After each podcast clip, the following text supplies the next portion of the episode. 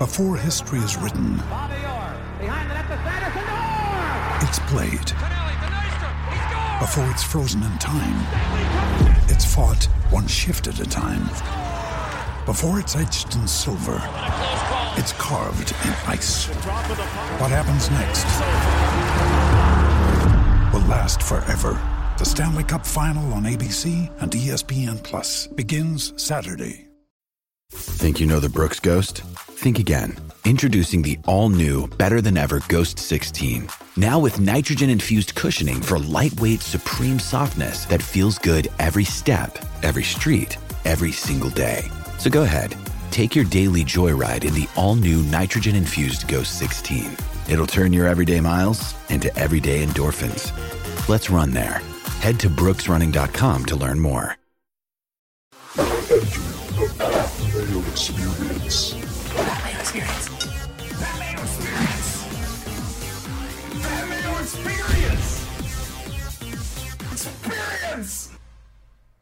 Welcome to the Pat Mayo Experience, presented by DraftKings 2022 Final PGA Championship bets. DraftKings ownership, the weather, which is going to be a thing. People are talking about it.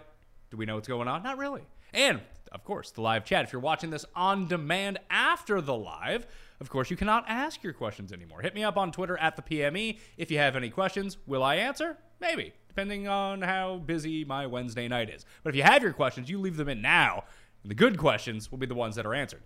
Taylor Tambolini is in studio with me. Toe Tag and Tambo. I liked your uh, your thread.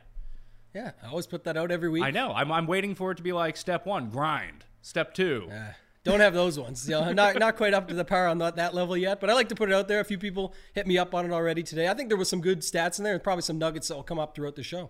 All right. Well, want to let everyone know that they sub, rate, and review the Pat Mayo Experience audio podcast. Now, of course, you're probably watching this live on YouTube. Just go down to the description, find it in there, leave a five star review, something you enjoy, Twitter handle or email address. And if you are selected as one of the winners, I'll just PayPal you a hundred bucks, bribing you for a higher spot on the charts. We're second in the U.S., second in Canada as of right now. So if people like undownload and re-download the shows from earlier this week, and then download this one, then leave the reviews, we might get to number one. That'd be nice. Would like that. I would take that. It's good for ad sales if we can get to number one. And it means that people are listening, which is really nice. I can't believe people are fucking listening to the show because it still blows my mind even after like eight years. Well, I'm happy to be here, so it's good. Like like you said, there's a lot to talk about for this week, and uh, we're going back to it, Pat. The weather. We talked about it at the players. We were wrong. PMAM did not work out there, but I think we've learned a little bit from that. I always say it's not whether you win or lose, it's win or learn, and that was the exact example where you had to take something away from the players with the weather angle. Uh, if you do want to ask your question in the chat, you have to be subbed to Mayo Media Network. So please go do that right now. That's how you're going to have to ask your question. Smash the like while you're here. And of course, play in the Listeners League. It's not full yet. There's still 900 spots available, and DraftKings going dark in Ontario is not helping matters. Turns out there's a lot of people who watch the show that live in Ontario. Now they can't fill up the Listeners League, but it's $90,000 of guaranteed money.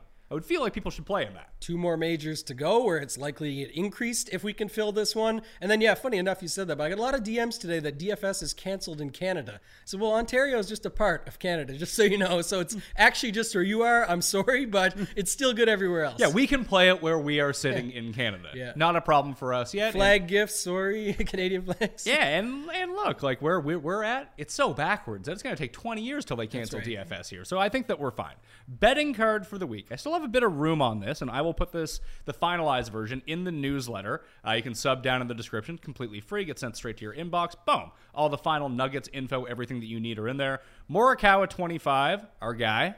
Big Dick Vic Hovland, 28 to 1. DJ, 33 to 1. Will Zalatoris, 50 to 1. Two bombs, Keith Mitchell, Luke List, 200 to 1, 225 to 1, both of the top eight each way. First round leaders, all with the top five Woodland, Noren, MacIntyre, Cink, Cam Davis, Mac Hughes, and Ryan Fox. I'm going with Viktor Hovland, and the one and done. Jeff is going with Cantlay. Cust has put the curse on Scotty Scheffler. Oh, Jeez, that's who I have. I, I had him saved, and I don't know why, but I had him. I plugged him in already to one and done, so I have to think about that. I normally don't take the curse into full consideration, but You I should. Yeah, it's where sometimes it works against it. So I I don't believe in it fully, but uh, you know we'll see what happens. Some of those bets, though, you got I, I think are pretty tasty, and I liked how you called Big Dick Vic our guy. So we'll we'll talk about that probably when we get into it. But I don't have much different. I, I got different bombs. I have Woodland 125. Well, well, it's funny that you mentioned Woodland because he's on the short list. I, I can still add. Yeah. Niemann, Finau, and Woodland were the three that I was looking at. yeah, I like Woodland. I don't know what his number is still at, but he actually I think it's 140. Yeah, even better then. I, think I got him start of the week was 125 with the top eight each way. So uh, Woodland, Noren, I got at 140.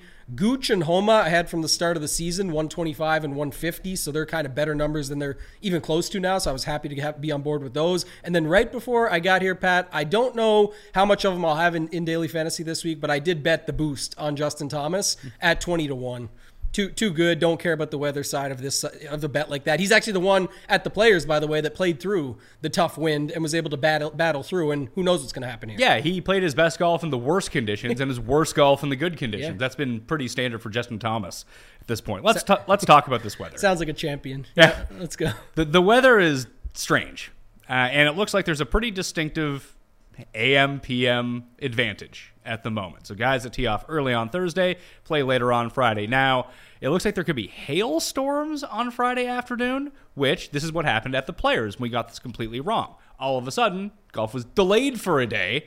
And what we thought was going to happen turned out to be the inverse because they got pushed. That could happen here again right now. But as of 7 a.m. Friday morning, I'm looking at Windfinder for Tulsa right now. Gusts up to 50 miles per hour.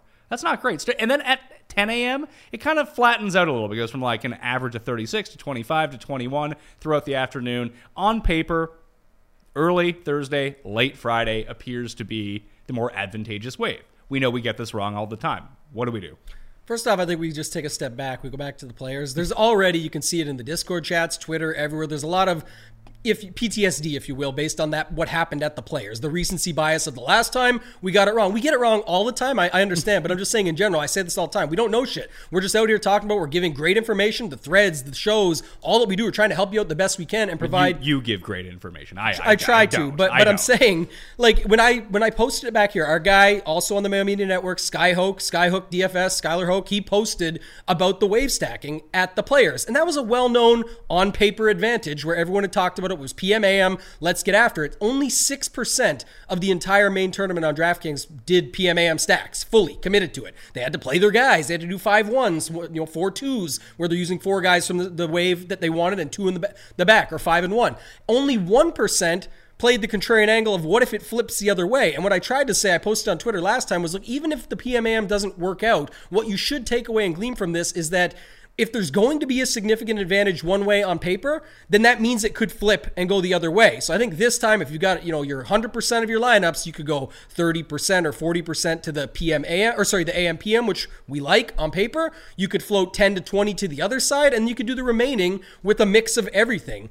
But I don't think you should just be all in one side. Why I say that is because when you saw it last time, 20% of the 1% wave, you would have crushed. You would have had a great opportunity at having a pretty good lineup get to the finish line. On the other side of it, you would have been 40% on the wave you liked, and only 6% did it. So I think that's really something to focus on if you think there's any type of advantage. The worry, Pat, and I'll flip it back to you here, is that the Friday AM looks so bad with Gus right now, and because it's so early, is that they come out and just say integrity of the tournament, all this. Forget the stoppage of if balls are rolling off, because first off, there's massive runoffs here. We talked a little bit about the course throughout the week. That could happen. But on the other side of it is what if they just delay it right out of the gate? Well, didn't this happen at Riviera earlier this year? I think so, if I recall correctly. And so you've got situations like that where you could see that happen. I still see, like, again, you, they, the waves taper off and things could change out from that. That's where just nothing could matter. So I think you should, you know, 30, 20, 40, 10, something like that of your wave stacks, going with the, the AM, PM as the majority, and then the rest on just whatever you want. And call it hedging if you want. I don't mind a hedge. Uh, the, depends on how much money you've got in play. If it's 100 bucks, pick a side, go all in. If you have one lineup, play the guys you want to okay, cheer so for. th- this was my question. If I'm playing in a single entry or I'm playing in a three max, like the Pat Mayo Experience Listeners League, play with the link down in the description. Thank you. What do we do? Yeah, that's so to me. I might people might not like this. I think like a three max of a fifteen dollar. It's your forty five bucks on the line. It's an excellent tournament. You should be in it. I still pick. I take a side. I don't. Okay. I don't build one a.m., one you- p.m. would you do 2-1? and one mix. I, you could do a two one or just commit. It's forty five bucks. You throw it away on so much. How shit. did Tambo too rich over here? It's, Throw it away. I mean, it's not even about that. I think even if you have the like, if you can play forty five bucks a week, you can lose forty five bucks. Pick a side. Be contrarian and go against the people that are saying play the, the proper wave. Play the wave that you think is just so good, too good to be true. Or just say, screw it. I'm playing the guys I like. I want to be there to root on Scheffler on the weekend. He's a guy that's in the quote unquote bad wave, but he's a guy that you think could win the tournament. Then just play him. If you were throwing one entry into the twenty-five dollar millie, let's say that's all you wanted, like you're just you t- somehow found the show. Sorry about that, and you want to throw in one lineup. You're not going to play eighty. I'm playing eighty, and you're probably playing one fifty in the millionaire, the twenty-five dollar millionaire maker. Uh, th- this week I'm focused heavier on the 880. Tambo Too Rich is coming back, but I'm playing I'm playing the higher stakes and focusing on that. I think I'll uh, I'll probably just based on this wave stuff is max something like the five dollar. It's got 100k up top. Yeah. Take out one of my 888 entries, apply it over to the five dollar. It's still 100 grand, and just go after this stuff. Be a little bit more aggressive. But if I was playing one lineup in the 25, Would you play the opposite wave stack and give yourself the best leverage possible? Uh, because it's in my opinion not as much leverage as people think it is based on Sky's data that he put out. I would just play the guys I want. Oh, really? No, I would say that if you played the opposite win stack, the PM AM, Mm-hmm. and let's say less than one percent of the field does that, if you're if you turn out to be right, It tech- I like mean, your by- path is very clear. Yeah, the, the the math will spit that out. I'm just saying, but my point is, you only have your 125 bucks. It sounds like that's your, you know, you're deciding on getting dinner tonight or playing DraftKings. just play the guys you want to cheer for over the weekend and forget all this stuff and just enjoy the money. Put it down as entertainment. All right. So what if I'm playing in the two hundred dollar single entry then? Like I am. Like I'm trying to figure out what lineup that I should put in. Should I put in my favorite six guys? Should I put in the AM PM? Should I put in the PM AM? Like what's the best strategy there? Because I did that at the players, didn't turn out well. Yeah, it's, it's it's one of the latter where you mentioned like playing the opposite stack or just the guys you want. Play the best plays is never a bad idea. We've seen it in the past where it actually works out to be the best It lineup. was our best lineup on the lineup that we built before I went away on the vacation, the Wells Fargo one. I think it was my only six of six, and it, it was like a top two percent lineup. I would stand by it. Like I said, I would just do that because it's your 200 bucks. You're putting again, your 200 is someone else's 25 is someone else's 2000. It's what you want to do. So I'm playing in the the mega, the 4444, and I'm just saying I'm likely just going to play the best place. Well, how, many, how many teams do you have in that? I'm going to play one in that, and then I'm going to play six in the 888, and then I'm going to decide on maybe I'll have 75 in the 25, 150 in the five, something like that. But in my 4444, the big debate is right now I could play my weather stacks in the 888, and in the 4444, I'm going to play it as just pick the best guys because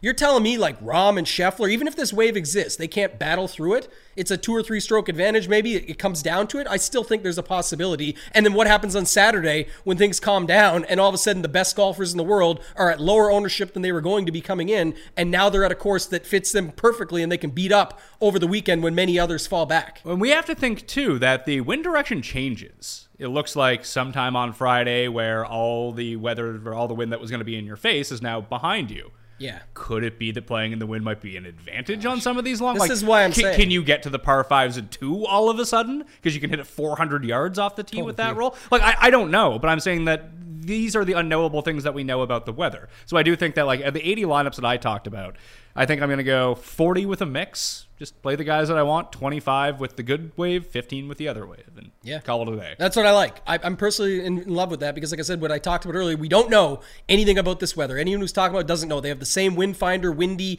whatever you want to bring up. Five different meteorologists on there talking about the advantage. It doesn't always work out. But what we do know is that the field doesn't adapt enough. So no matter what you do, the example you gave are well over the Yes. percentages that the field are stacking. So if the perceived edge flips or there is an edge in any type of manner that has to do with weather, you're above the field on it and you're in pretty good shape over the weekend with the potential to find that gem that gets to the top for six figures plus. How are we thinking this translate to DraftKings ownership? Because you've been seeing movements Yeah. in some of the guys. Uh, FantasyNational.com slash Mayo. You can see the live, the organic moving DraftKings ownership. And like right now, it's at 14,000 lineups generated. That's probably going to be like 50,000 by tonight because I think most people are just waiting to go put in their lineups. Like you even see it with the tournaments uh, in the lobby on DraftKings, the Pat Mayo Experience Listeners League. Like I said, only 900 spots left, but and a lot of people reserve that. But a lot of people also wait till the end till they actually have their lineups to go put in. I think that they're waiting on, hey, is this the the right weather? Is Bryson going to play? I don't think too many people are really waiting to see if Bryson's going to play or not. But there are some things still left up in the air. So. Rory is the only $10,000 player in the perceived good wave. Is that going to mean Rory all of a sudden is the highest owned guy above 10K?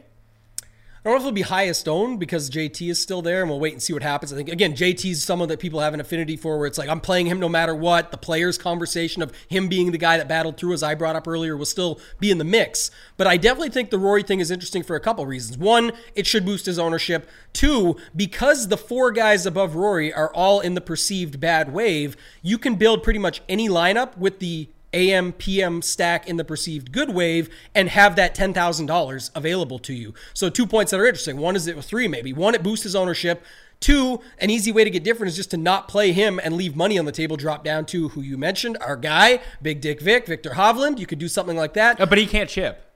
Oh wait, he's, he can't chip. But all the other, I think he should just withdraw from the tournament as he, as he has no chance of winning. Yeah, that's what it sounds like from the, the general public opinion out there is that it's just the one stat. But I mean, we've both talked about it. I brought it up on the Fantasy Golf Degenerates. I know you've talked about it this week. Uh, he's shown up and lost almost two strokes uh, around the greens at certain events and finished top five. Uh, he's played incredible in some of these higher end tournaments where it just doesn't matter. He doesn't necessarily need that. Yeah, and if everything, as, as you pointed out, I talked about this with Rick and I talked about it with Kirsch on his show last night, that if around the green is going to be fucking hard for everyone. Yep. Then why would that be a massive disadvantage to the guys that suck at it anyway? Isn't it going to make the better guys worse?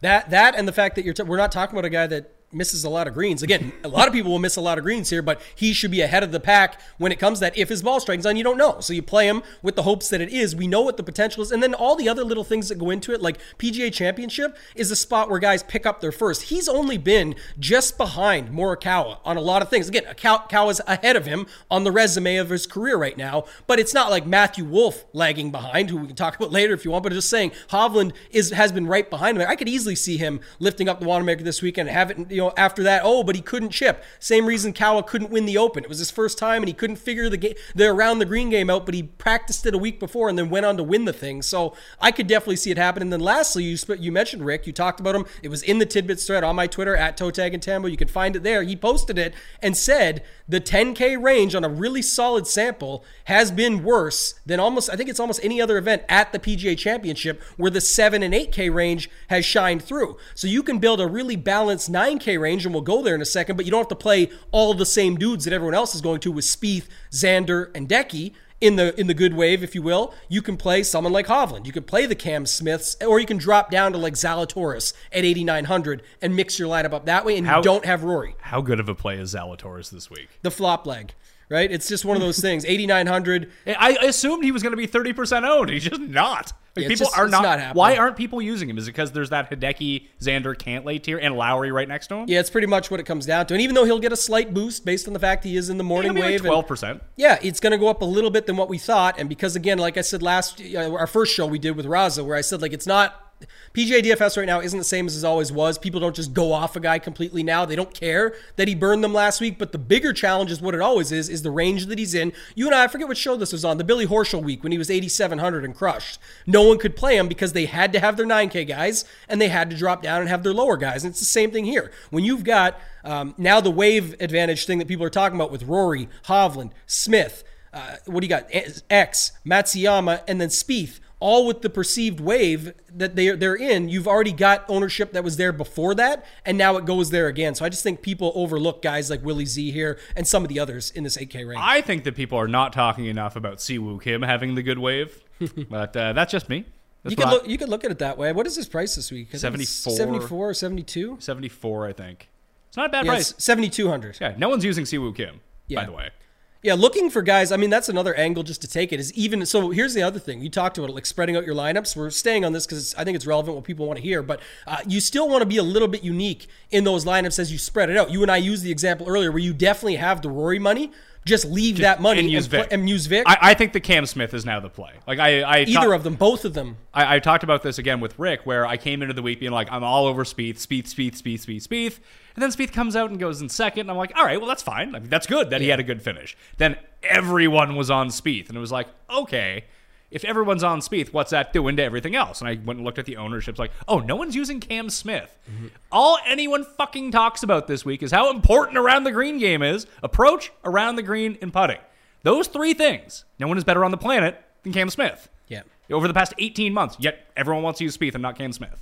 Yeah, so I'll have some Spieth in like the wave stacks Mm-hmm. because he still fits into it, and you could just get different using the guys like Siwoo Kim, using a Ryan Palmer down below when we I get don't know there. about that. Cam Davis is there. That's sure, the guy. Lo- lots of guys. I'm saying ways to get unique within your build while using him, but I prefer, especially in the higher stakes stuff, to go to somebody like uh, you know bring in you know Hovland or bring in the Cam Smith play, or just figure out a way to get different with your Xanders and and Matsuyamas there versus playing Spieth that are very increased ownership. Look, if you want to make sure that your good stack is unique, there's a guy, and he's teeing off at 7:49 a.m. Eastern, or I guess Central Time. Central Time? We're in Central Time here, right? Hey, I don't know the difference. Time zones? You're, Yeah. you're killing me here. Yeah, CT. Anyway, Hatton. Hatton's just sitting there. I was gonna say it's one of the H's because Hatton and Homa both tee off at that time. Homa, you can have Homa. Give me Hatton. Yeah, I, I think I like uh, I like them both, but if I had to pick one, just let me pull up my stuff here right quick. I think, um, yeah, it does it does show a little bit better for Hatton, and I think the ownership's actually less on him than Homa. Right, Homa having that win recently is a factor. The fact he's going out early, but so is Hatton. And Again, there's also a guy- really there's also a really fun narrative around Hatton that he sucks in majors, which is not true.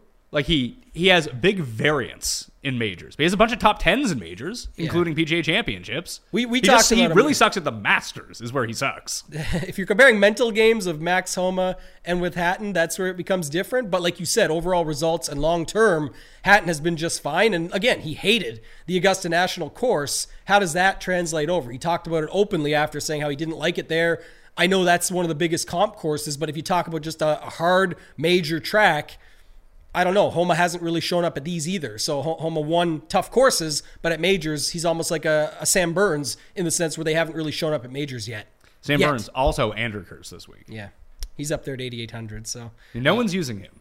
I like Zalatoris still. Me too. Uh, will you use Lowry at like twenty two percent? Is he is he a part of the good wave or bad wave? Bad wave. Bad. Bad wave.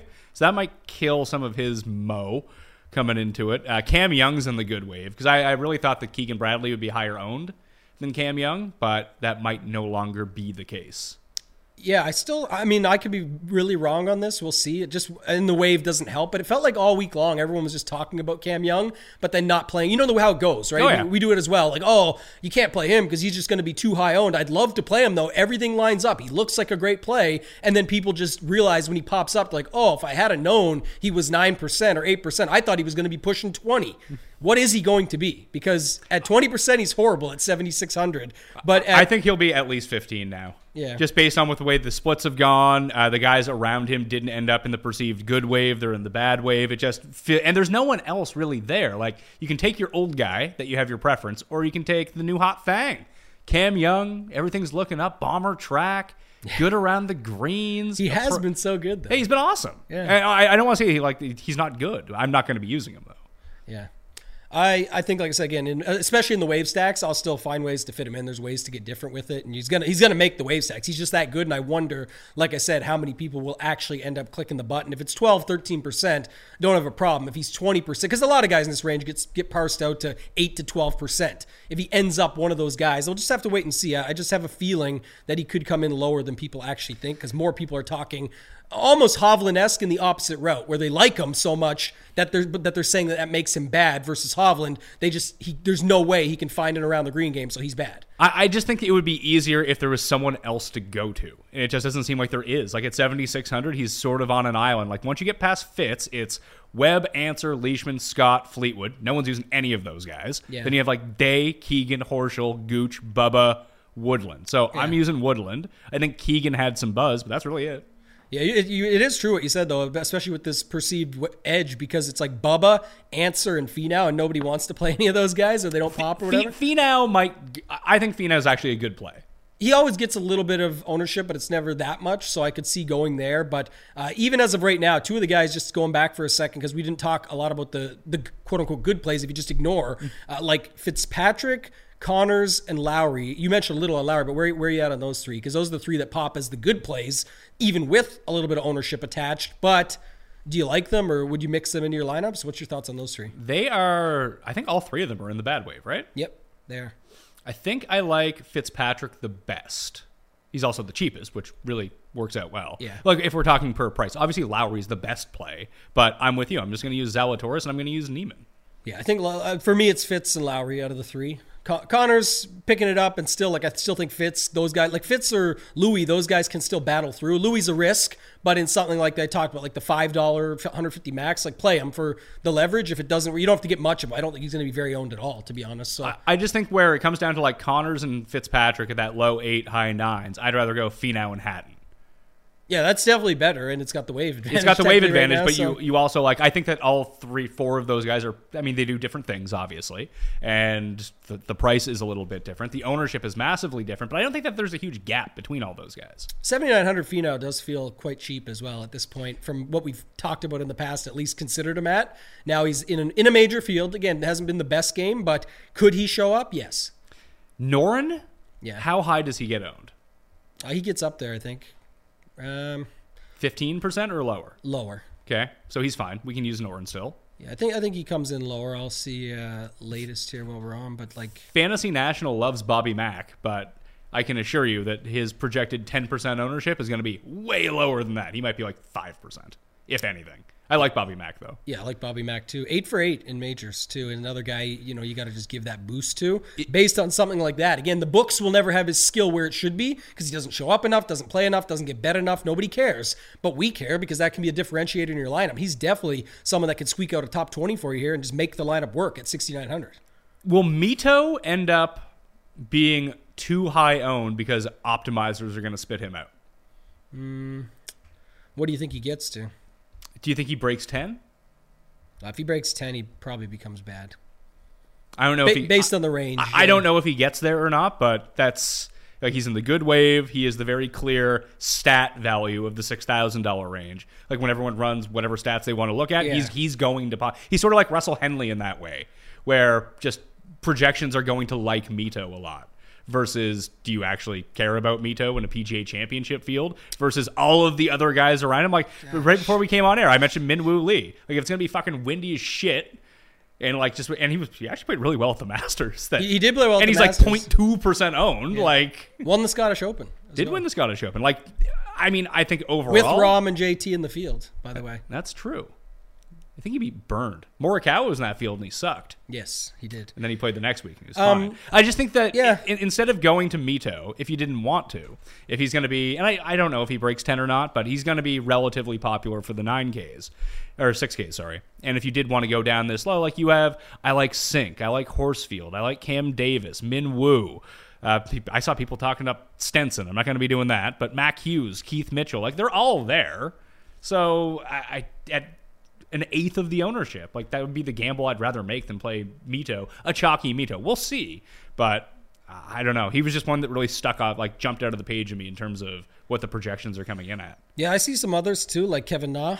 We talk about we, we talk Really? about Kevin majors every now and again. Well, just think about what's going to happen here. If he already knows he sets up well into the fairway, he can get it up there, and then he just does his around the green game thing. I mean, that can definitely work. He's got the touch, shown up at other majors in the past. I like Ryan Palmer, who I mentioned, plenty to play. And the thing is, too, remember about what we got to think about here. We talked about this on the show with Raza. Is how valuable we're. Everyone's so worried about Thursday, Friday now because, of course, you got to get your guys through the cut. We get it, but don't forget on the weekend we talked heavily about this on the preview show about the placement points and how six of sixes sometimes go backwards at these tougher events. And I'm, you can't angle for that, but I'm saying you can try and put some of the better plays in there. Like I feel much better with like a Na or a Palmer over the weekend.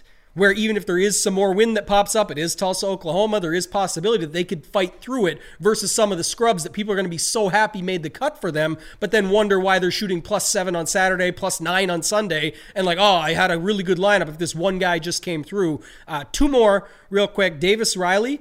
I'm going to give him a boost. He's Okay. right there at the Mito Pereira place. When we talked again on that preview show, uh, big talents that we expect to be more expensive in the future. And, and he was on he was on a big run when we were talking as well, like in real time. Oh, we turned the show off, and he was like 500 on the day. Actually, yes, that's right. Uh, so again, just talking about he's not going to pop enough. You need to give that guy an extra boost because we know what his talent level is. You you joked about like, what does this guy even do? It's hard to tell. He's just somehow so good, good. and he's just good. That is the answer. It's like a place where you need complete game. That lines up perfectly. And then I had uh, I had one more. Let me go back to my list here. It was Mac Hughes. We, we brought I, him up. I, I like Mac Our Hughes now. Canadian guy, no bias, but Mac Hughes, isn't he like a, a smaller version of Fitzpatrick in the sense that he's going to grind? yeah. Spieth, he's going to grind his way through it. wasn't he in the final group of the U.S. Open at Torrey Pines last year? Like Yeah. he, Mac Hughes and Seabez are the two that what do they hit the ball like 220 yards or something crazy like that? Yet longer the course, harder the course, they're just fine. They thrive in it. That's the guy, like I'm saying. I feel like a little bit better about him over the weekend than some of these guys that we're going to take flyers on. But it's a lot more risk Saturday, Sunday. Versus, Yeah. I feel like he can fight his way and, like you said, end up in a final group or something. Surprise. Ma- Mac Hughes will do something weird where the scoring average will be like 77 for the day. It's like, oh yeah, Mac Hughes shot 69. It's like, what? It's all it takes, man. And then it'll be fine and he'll shoot 77. But yeah, one one more guy I had too. I can't. well, th- did you see the Hideki stuff? What- what's the Hideki? Well, remember Hideki tracker at the players? Let us know. Yeah, I remember this about his neck. What did they say this time? I Uh, bad bad news about Hideki Matsuyama. Oh, Hearing Hideki is having more neck problems this week. Apparently, it's unrelated to his previous injury, so hopefully it's nothing too bad. But I guess we'll have to wait and see. That sounds good. Hmm. I wasn't playing Hideki anyway, so I feel a lot better Did this just that. pop up? Uh, nine hours ago. Okay, so I did not see this. I should pay more attention. But um, so at the players, we got the wave advantage wrong. We got Hideki right. Right. So the wave I still advantage, lost. Actually, no, I won money at the players this year. it was probably still fine. I'm just saying, Yeah. like, uh, like I should tell, we weren't all in. It was just that was the heavy wave, and that's what we discussed But, on but the like show. fi- what are people five, talking of, about? five of sixes were really like we're fine Yeah. at the players this year. So if we go inverse here and, and go the other way, we'll get Hideki right. We'll get Hideki wrong, and the wave advantage right. Is that what we're saying? I, I guess so. I mean, you were talking about main lineup Hideki. Yeah, I was. That's, I mean, uh, I, I it's a fucking internet Twitter account that follows around Hideki. Apparently, I, don't, I don't know what it is. they've been right one time. yeah, they were one for one. Yeah, no, uh, I, I'll, I'll look into it further and see. Maybe we can get a little bit more information by tea time. But I, I just think in general, that's again where I have the money. Like I was leaving a Rory lineup down to Hovland, so I can just go up from Decky to Xander, or I can just play somebody else down below. I'm just saying I have I have moves I can make there, so we'll have to wait and see. So this is the last one I wanted to ask you. Like I'm playing a ton of DJ, although he's in the bad wave. I just think that he is the, the perfect GPP play this week. Like single digit DJ at 9,500 bucks. Yeah. Around all the guys who never win. It's true. It's perfect. But Xander, Hideki, and Cantlay are all back to back to back. It did seem like that was going to be pretty even and pretty flat between them, but Cantlay pops up in the bad wave. Hideki now is dealing with this. I don't know if anyone's even going to pay attention to that. And then you have Xander and the good wave. Right. Does that mean that Xander and Hideki pass Cantlay in terms of ownership, and those two guys end up like 19, 20, 21%? Yeah, well, when I, I had it starting the day, I had Xander at 16. I'm just making up numbers, Yeah. but like I try and get a rough estimate. I had Hideki around 21, a little bit more popular, and then I had Cantlay 19, 20ish. I thought it would be close between him and So Decky. flip them? But now I'm flipping Xander and Cantlay because I think that would make more sense. Bring bring Cantlay more down. And that's the game theory side of this too, is that like you look at now with this everyone going after this wave advantage, you could have Scotty and Rahm, JT even lower than they would have been. You have guys like Cantlay coming down, the Lowry's coming down, the Fitz is coming down, all the guys that we talked about, even if it's two or three points, Because that's all it's going to be. Because as you mentioned last time at the players, only 6% of people actually did this. So. Yeah, that's it's true. I just it'll be somewhat, uh, you know, again, it, even the people that are mixing now are, are not playing a strict wave advantage are still going to bring it down a little bit based on the other side and how they set it up. So I don't know. It's one thing to look at. I would definitely flip flop. I think Xander and Decky come in higher than Cantlay based on everything that's been going on today. Betting splits before we get to the chat. I saw Reed Fowler to tweet these out from DraftKings Sportsbook. Do you know who is the most bet on? These are top five splits. Who are who's betting Scotty Scheffler at plus three thirty to come inside the top five? I have no idea. Who are these people? Tiger, Tiger getting five percent of the handle at twelve to one. The books love them, is what I can say. Are you doing anything with like Tiger, Brooks, Bryson, any of those guys? Um, not really. I, I mean, from what I could tell, and just what I've done coming in, nothing with Brooks really, and nothing. I thought about Brooks because his, his interview, he even called out the odds. Gotta love that, where he said, obviously people don't like my odds. He explained exactly how odds work, and he said, no one's betting me, so he said this is usually where I thrive. Thought about it, never thought really about Bryson. I mean, at 8300, there's the intrigue of that, but I just don't feel like the course sets up in the sense that everyone he can bomb it.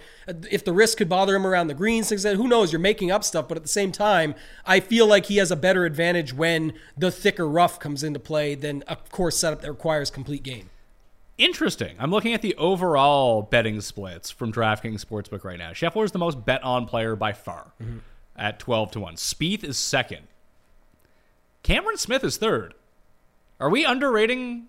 Like, I thought Cameron Smith might like push single digits here. Maybe I'm, way off on that. I, I've got Cam Smith around 14, 15. So Okay. I, I was not underrating. What I am saying is still fine by me is that if you've got him and Spieth pretty similar, the ownership is enough to sway it where it's like that that to me is you're kind of getting the same guy. Again, some will play Spieth just because he plays in spurts, he plays a lot. Well, I'll just- use him I'll just play Vic. I'll, I'll use Spieth in a wave stack. I feel much less comfortable with him in the bigger stuff where I think people just play it as a, a lock-in safety at a tougher environment where he could just go backwards in a heartbeat. So I, I don't know how much this translates to actual DraftKings ownership, like the outright betting market, but I do think it would play somewhat of a factor. Most people that are making outright bets on golf. Mm-hmm.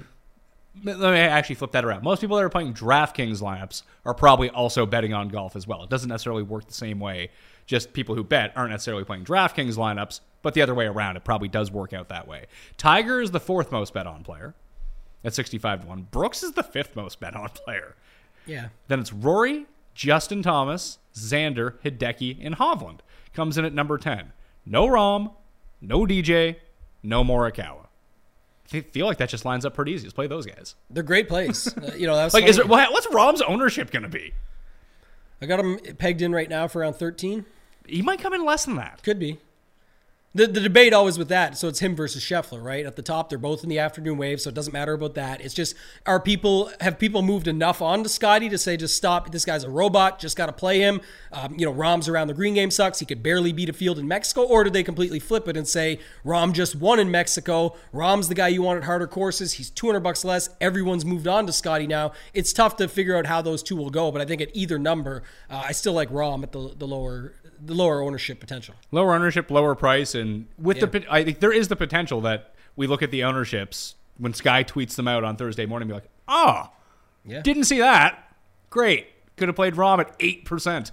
That was um, Brooks at the la- at the Masters. Brooks was coming in like ten to twelve, and then the numbers came out, and I remember sites being off by six, seven percent. He was like 20%, He was almost twenty percent because the Brooks at a major thing came out late to be the one. I, I don't know exactly what that is here. It feels like the weather affects it most, but we'll have to wait and see. I, I mean, Rick and I were joking that's going to happen to Xander. Like Xander's projected around like 14, 15 percent. When we look, he's going to be the highest owned guy. Yeah, I'm, uh, like I said, we already bumped him all the Cantlay points right here on the show. So you give him you know most of the Cantlay overage over to him, and then you have the fact of what he did last week, fresh in people's mind, a fair price at 9,300. I could definitely see that happening. Whew, that was a lot of talking. Might as well have an ad break. In a tiny apartment in Southern California, two college dropouts teamed up to create a watch company that broke all the rules fair prices, unexpected colors, and clean original designs. Movement grew into one of the fastest growing watch brands, shipping to over 160 countries across the globe. Now, Movement has expanded into blue light glasses that protect your eyes from screens, minimalist jewelry, and more style essentials. Don't break the bank, all designed out of their California headquarters. I got the glasses, the sunglasses. I was wearing them around France last week, and did anyone stop me to tell me, hey, that's very chic fashion? No. However, I did get a glance at myself and reflections as I was walking around. I thought, Pat, you look good in these. And they really did desensitize my eyes to all of the light. And it was absolutely fantastic. My wife loves her watch too. They have the look and quality of like a 400 to $500 watch that you're going to pay for at a department store. But now, it doesn't cost that much with movement. So if you want to elevate your look and style but don't want to break the bank, then join the movement and get 15% off today with free shipping and free returns by going to mvmt.com slash mayo. Again, that's mvmt.com slash mayo. If you're listening to me, Pat Mayo, you're probably not the smartest person in the world, but that's okay. And that's why you gotta check out Titan. As everyday investors, the cards have simply been stacked against us. We've been given access to this marketplace of stocks, but we're competing against institutional investors with unlimited resources. We're simply told to invest in the S&P 500 and be happy with a conservative average. With Titan, you get access to strategies similar to those in the 1% without having to be ultra wealthy or pay hefty fees. All it takes is $100 to get started, deposit your money, select which of the portfolios you want to invest in, and that's it. Titan aims to grow investments at least 15% annually net of fees, which could mean doubling your wealth every five years.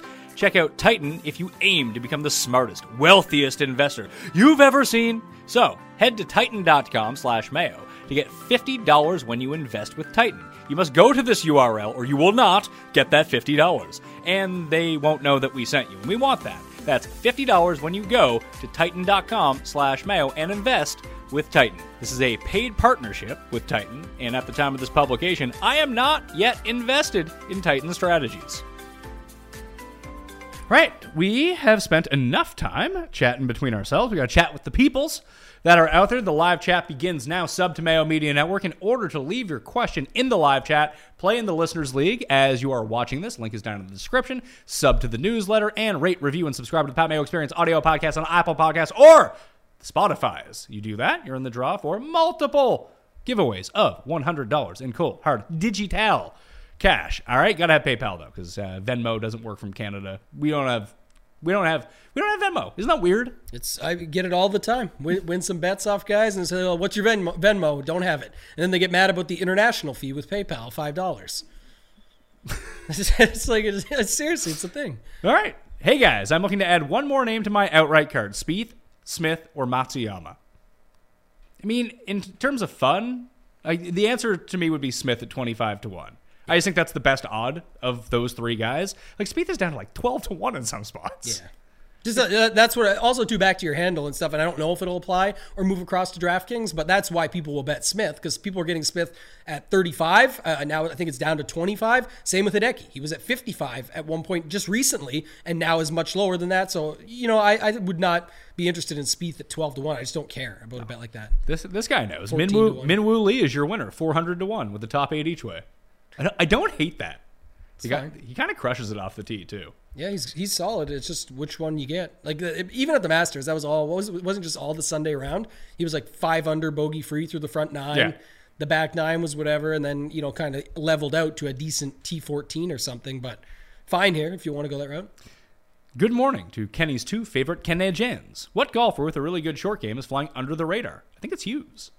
Yeah, we talked about Hughes. I think he's great. And I also think the other thing about him, too, we just talked about this on the strategy show with Raza that we did, where sometimes just about a range. If everyone's deciding between Mito or Wise or Munoz or guys at 7K like Noren, sometimes you can just skip over that like sort of bubble and hop down to a guy like Mac Hughes at the mid tier of the of the 6K range and get different that way.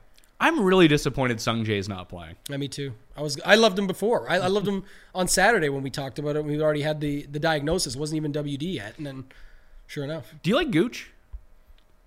What's his price again? Seventy four hundred. He's someone with a very underrated short game. Is why I bring him up. Yeah, so he was interesting because we liked him coming into the season. I bet him at 150 to one. Everyone talked about him here. The you know Tulsa, Oklahoma, it all lines up for him. 7400 he hasn't shown much lately but i think uh, you know in tournaments he could be a good play. He is in that afternoon wave but knows how to play through it. So i, I don't hate gooch and i'm teetering on billy horschel. He was the guy i kind of liked there. But now if it's all things the same i think you could just go with gooch. I don't think it really matters. Yeah, I, mean, I, I'm still Hatton. and he missed the cut last week too uh, gooch as well. Oh so, yeah, I, I mean, every time he's been chalky, he's missed the cut. Every time that no one uses him, he does well. Yeah He's turning into one of those guys. Hatton is top 10 in around the green over the past 50 rounds. Again, like you just look at Hatton's stats, you're like, he should really be better than his results. He's just not. Yeah, Kevin Na would be the other one I'd give. Obviously, one of the best scramblers on tour, 6,900, tough event.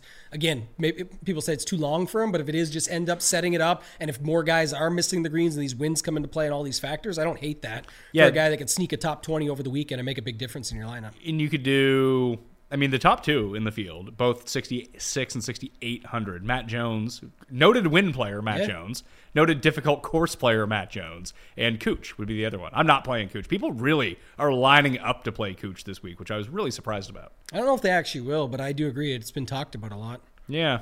Matt. Jones is 6,600, right? Yeah, it's not bad, right? Aussie. Yeah, he's I, I had I had a thing for Ozzy Aussies. I like Fox. I like Leishman. Uh, I like Cam Smith. I like Cam Davis. Why, why not throw him on another shrimp onto the bobby right there? Yeah, I had Mac Jones, Matt Jones, sorry, uh, Mac Jones.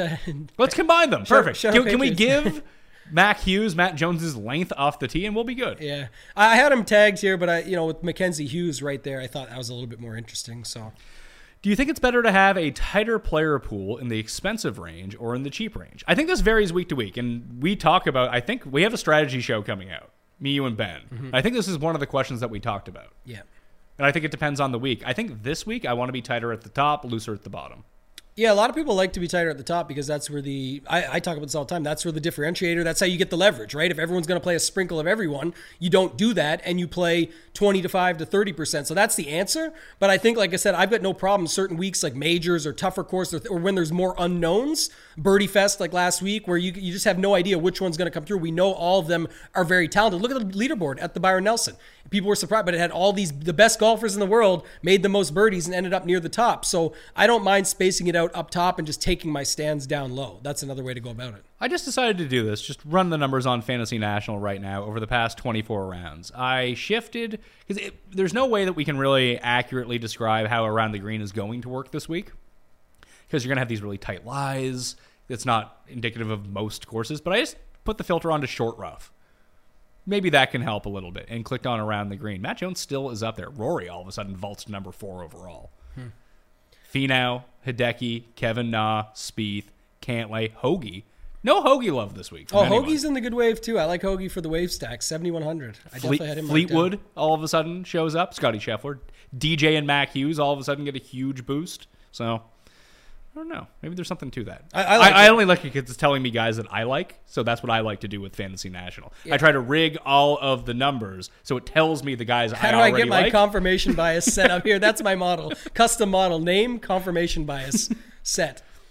I don't know. Tiger talked about it too, right? Like, and that's if you're talking about the goat, the, the winner here, you know, a guy that can know what's going on, obviously. And he said like that's why I don't mind the Viktor Hovland call earlier because, like I said, it mitigates. We do it all the time. We'll allow it for putting yeah. and we'll allow it for off the tee. Oh, because it's this for everyone, it doesn't matter. So it works in this favor. Why not for around the green? And Tiger talked about like the the it's no joke around these greens. Like guys are even setting up shots. That's why I think in the fairway is more important than the distance as the week went on too. Is just how you set up for it because when they're setting up their approach shot, it's it's going to be to try and get on the green, obviously, but it's so that if it does roll back like they know it will, or they hit the wrong spot, they have the shot they want from there to have the best chance at. And he talks about how tough these shots around the green are. So if that's mitigated for other guys as well, then who cares about a guy like Vic or some of the guys that struggle around the greens? Yeah, or just sort by greens and regulation and play those guys, and yeah. hopefully they hit off not all of them, but hit just, yeah. hit twenty percent more than the field, and just then you're around the green doesn't matter as much. I feel like that is so unlikely, right? That's the thing here. It's just gonna be very tough to have yeah. someone just come out and blitz these greens. You may get one or two. I'm saying, but trying to pick that out, it would have to. Bunch, it would have to be a bomber. Yeah. If if anyone's gonna hit like eighty percent. I mean, eighty percent is probably way too high. Seventy percent of the greens and regulation, it's going to be someone who bombs it. I think you hit over like sixty percent of greens this week. You're laughing. Like sixty-five okay. maybe is a stretch, but we we talk about the weather being off, and we don't know how to predict that. What if we're wrong and this course doesn't play hard? like with the winning score like seventeen under. Can't imagine. I can't imagine it either. But I'm fucking wrong all the time. Yeah, one thing I will say about that is I don't care as much because we're playing the best golfers in the world. So whoever shines, it was just you know at the end of the day, like you, you can say it all you want, guys. Oh, like Fitzpatrick only does this, and Rory's only good if the score goes to this number, and they backdoor it, and they do all this. It's true. It's what we see, but the realistic sample size that we take away from those things is just so rare. I think that, that there like, are certain guys that, that, sure. that are more geared towards a higher scoring event versus a birdie fest. It's no doubt that's been shown in the past. I'm saying, but when you really take the full out sample size and you look at the field that we have in front of us, it won't surprise. Like you know, when you're talking about most of these guys' names, the whole 9K range, none of them are going to surprise me if it's minus 17 and they're up there, yeah. or if it's minus 8 and they're sure. up there. So there's not as much I can glean from that as from some of the other stuff that I think just looks the way it is. Well, I think that would go back to your impression about where you want to concentrate your lineups, because, yeah, that's true in the 9K range, but if this gets to like 15 under, 16 under, and does become a bit of a birdie fest, as we've seen at US Opens in the past, PGA Championships, that just opens the door for the 6K and 7K guys to jam themselves in there as well because two of them roll a hot putter and all yeah. of a sudden they're there. Yep, it's definitely possible. That's uh, that's why a lot of people do. Like I said, more than most like to spread out amongst the scrubs, quote unquote scrubs, because you don't know, and they're also similar down. That's why you also oftentimes want to avoid a higher owned guy in the low tiers that we talked about on the strategy show, because it's just there's so many guys that are similar and the same. It's just a, you know a, a way to look backwards at. It'll be a little more contrarian. Smash a like, would you? Thanks out there, everyone. Any Euro guys other than Ryan Fox that you like in these windy conditions? I mean, he's not even Euro. He's Aussie. Yeah. But, or is he New Zealand? Either way. One of o- Oceania. We'll, we'll pull it that way. Uh, Horsfield, Bezuidenhout would probably be the two I'd look at.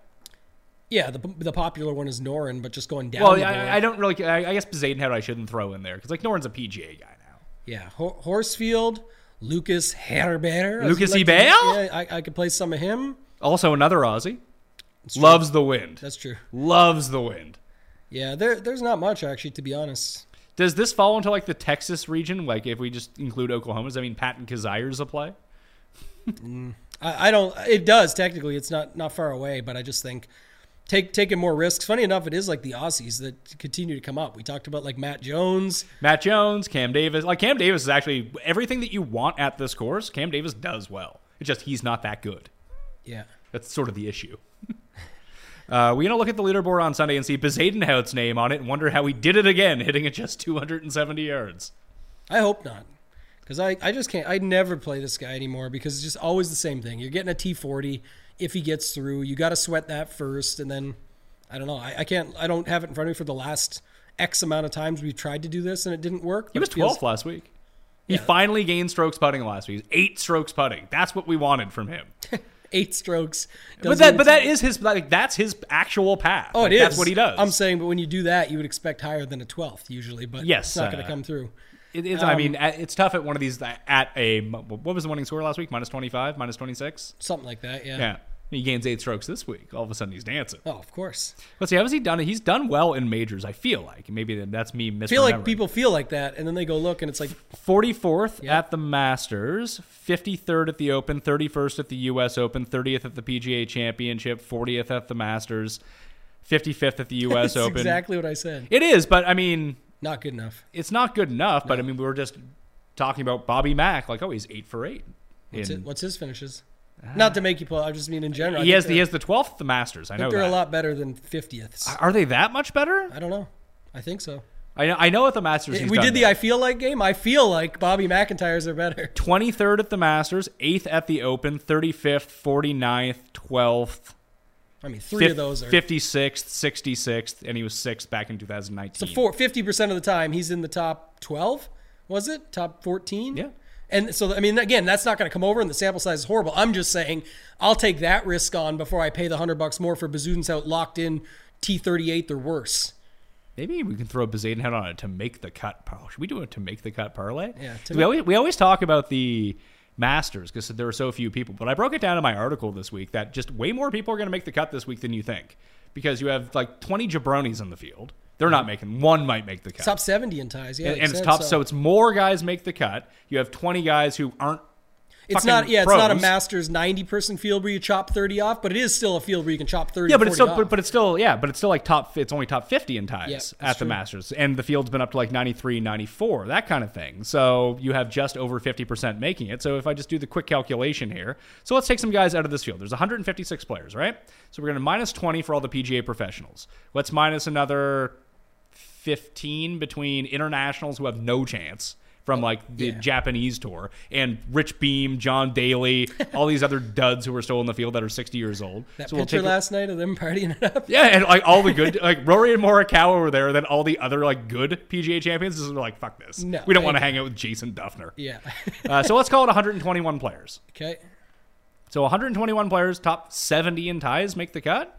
So we're looking at f- at least 58% of the field plays the weekend. Don't forget, la- I mean, nothing to do with last week, but do you remember 83 or uh, uh, 84 that's what I'm guys saying. through on At, at, le- 65? at least. so add 20 more is like 90 of the 121. It's like, so, it's a lot. so outside of the Masters, I think the make the cut parlay here is solid. is a little bit better than, especially. I mean, you could play a wave stack to make the cut parlay if you really wanted to. Yeah. I don't know if they're going to be. I like they're not. Uh, uh, I Bezuidenhout is there minus one sixty three to make the cut. I don't know whether he's in the good wave or the bad wave. He's in the bad. All right, But well. it doesn't matter because he's going to. But to, this is two things we're talking about, but I love it. So to make the cut parlay, I love. Like you just said, you you framed it out perfectly with the math and everything. But my point is, this is where people get it confused because I've actually heard this on a few things throughout the week where they're like, and more guys are going to make the cut, so get more aggressive. Yes, there's lots of guys in those 6Ks, but plug them in. I can't stress it enough, and I keep saying it, is you could get lucky, find lightning in a bottle, but a lot of those guys are going to make the cut, and a lot of those guys are going to make the cut and shoot plus 15 over the weekend and not be anywhere near a winning lineup. So that was my piece on the MacIntyre versus Bezuidenhout, well, Zadenhout, where I want to play the guy with the upside. W- you want to play the guy with like what's the upside? Like, that's the finish upside.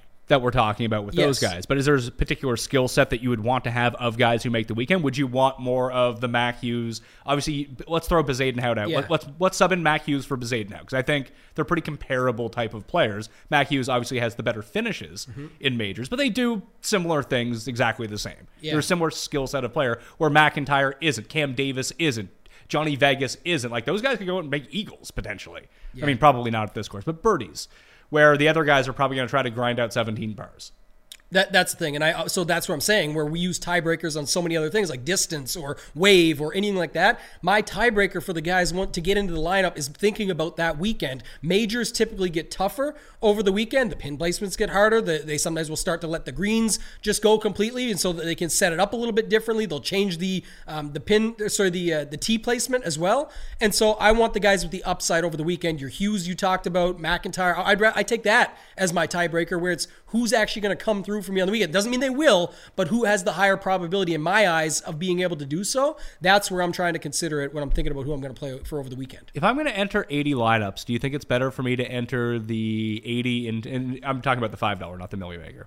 I don't. I- I just don't play the Millie Maker. It's the worst tournament, but it's the only. I mean, do you It's the only one where you get a million bucks. a chance at a life changing money? Yeah. Do you think it's smarter for me to play in the five dollar with the one hundred and forty two thousand dollar one hundred and forty two thousand people with hundred k up top, or the thirty five thousand with the twenty five k up top? I always find I do better in the small. Obviously, I do better in the smaller tournaments. There are fewer people. Yeah. Just like my ROI is better in that one. Yeah, until you win the 100K. And your ROI is really good. So, I mean, it's, it's that. But obviously, the smaller the field, the better. And if you're starting, I mean, if it's whatever you like, I think people just see that that's the whole point of the whole marketing strategy of it needs to be a million up top, it needs to be a hundred k up top. And some of us that play a little bit more professionally or more full time, we're always looking at these payout structures, saying we wish we could see a better payout structure because five hundred thousand would still be awesome for me. I don't need the million if that could space it out a little bit different. I play to win the tournament, so I don't need them to pay 23% of the field. I'd like them to pay 15% and rejuvenate their cash games. Look, you don't want to play? You don't like that 16% percentile doesn't get a min cash? Too bad. Probably shouldn't be playing tournaments. Play to win. Yeah, and uh, that was one of the things that I had talked about with the Pat Mayo Experience Listeners League, where I wanted to make sure like a bigger percentage of the like I wanted to be flat payouts because I feel like that's something people are going to play every week. Yeah. Like, the same people are playing every single week in that contest. That I want to create the ecosystem where if you do min cash, you double your money, you have the money for the next week. But I do think that in terms of like giant prize pools, I'm actually the uh, fuck make it winner take all. Oh, jeez. Yeah, see, I, I don't, I don't need that. Obviously, it, it pays off when it pays off, but there's a lot of times it's 50k to first, 10k to second, 40k swing on you know Mac Hughes, who we talked about, or Ryan Fox missing a putt down the stretch or something like that. It's just a lot to handle. Well, I'm just looking at it right now. Like, what if you wanted to make that those your final two guys, MacIntyre and Hughes? Yeah, Like that doesn't sound crazy by Yeah. any means, to tell you the truth. If that's the back end of your lineup, Hughes and Bobby Mack. I mean, you can throw Nor, you can use Noren. Like there's there's guys to use. Stu, I like Stewart Cink, Woodland. You talked about. They're all kind of down there, but I think 6600, 6900. That- Yeah. that's cheap. You have ninety one hundred dollars for the rest of your team. So see what I was saying earlier. This is where now it becomes the automatic of Rory fits in there easily. Yeah, but now you just use Vic, Cam Smith, oh. Xander. Or Actually, I'll go. It's Vic Smith, Xander, D- Zalatoris, probably something like that. I don't know exactly, but I'm saying that's what it comes down to. Let's see, Z- Xander, Zalatoris, and I have money for Finau or Hatton. Hughes, MacIntyre, Hovland, Xander, Zalatoris, Hatton. It's not bad. It's fine, and I think it's all the advantage too. Technically, if you're And playing, it, it is. It's the it's, Yeah. the, it's all early guys. I, I forget the top because that's where I think most people are going to land. That's what I'm saying. But the reason the bottom is different is twofold. One, most play Noren in that spot. You've gone to MacIntyre. MacIntyre will get name buzz that you hear people mention him. guys like us will play back. The People ownership watching the will show, not sparse out. Wait Run to pure sports guys will play. We're going to talk about Yeah. him for sure for the reasons we just talked about. We went pretty in depth. But when you see the final numbers come out, Noren is still going to be more popular there. So you've done a little bit of something different that way. And then secondly, we talked about it. It becomes like your Munoz, your Mitos, your your Wises, your guys like in that range that people talk about. You're dropping down though to Mac Hughes at 6600, three percent, something like that, or, or who knows what it'll even be if that. So John asked, last man in, Noren, Seabez, or MacIntyre. I think Noren is objectively the best play, but I think is. everyone realizes that. He is. I think MacIntyre is close though. Yeah, I don't I don't think he's close on skill set or if like the rest of your lineup's contrarian, I would go Noren. If you want to be different, you want to just you know move it to somebody else. I would move it to MacIntyre and give him the boost based on your own skill set boost, where you're saying he's just as good. And like you said, you don't think it's much different. Probably not. But it, you know, if you look at the numbers and the math and the Vegas odds and all those things, what we know from longer term sample size, Noren is the better play. Would you go with Killer Keith or Mito? Mito for me. I'm going to play Keith. How much do you care about the potential weather splits? I, we already went over the weather. You can rewind to 502 of this show where we break it down. This guy says the players has him scared. Everybody. It has everyone scared. It has everyone scarred from what happened there. And it, it might happen again. But we're trying to figure out and do everything a little bit better. With current ownership looking pretty flat, according to Fantasy National, can we feel comfortable playing whoever it is we like and not worry about leverage? I think you should always worry about leverage a little bit, but I think outside of the huge outliers that we know that are going to be up there, yeah, I, I think just play whoever you want. It, it is one of the biggest things. I talk about this all the time on the, the Fantasy Golf Generous podcast about majors.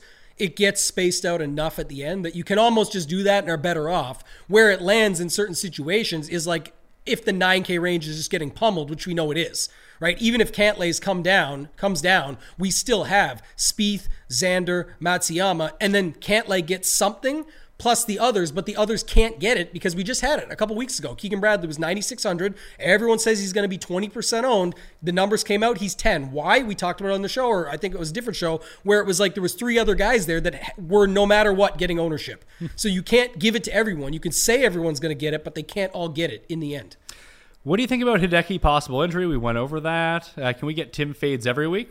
Tim releases his pick every week. I don't know what the fuck you're talking about.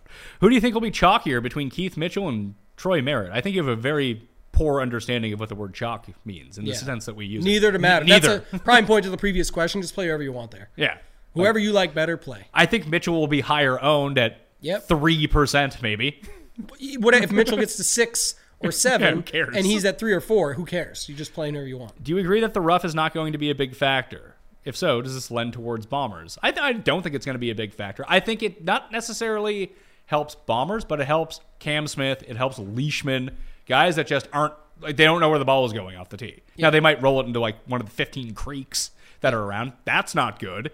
But I think you can miss fairways and like you're you might be okay here. Yeah, we talked a little about this maybe on the show pre, I can't remember now, but with Bryson, and this is a perfect example to bring it back up. Is I think anytime you're a bomber, it matters. It's better. You want to be close to the Yeah. hole. There's nothing wrong with that. What I'm what I was trying to say earlier was like his winged foot situation was the rough was so thick that him bombing it out was not only avoiding some of the thickest rough, but getting him in places just nobody else was, much closer to the hole than the rest of the field. Wolff did the same thing. Right.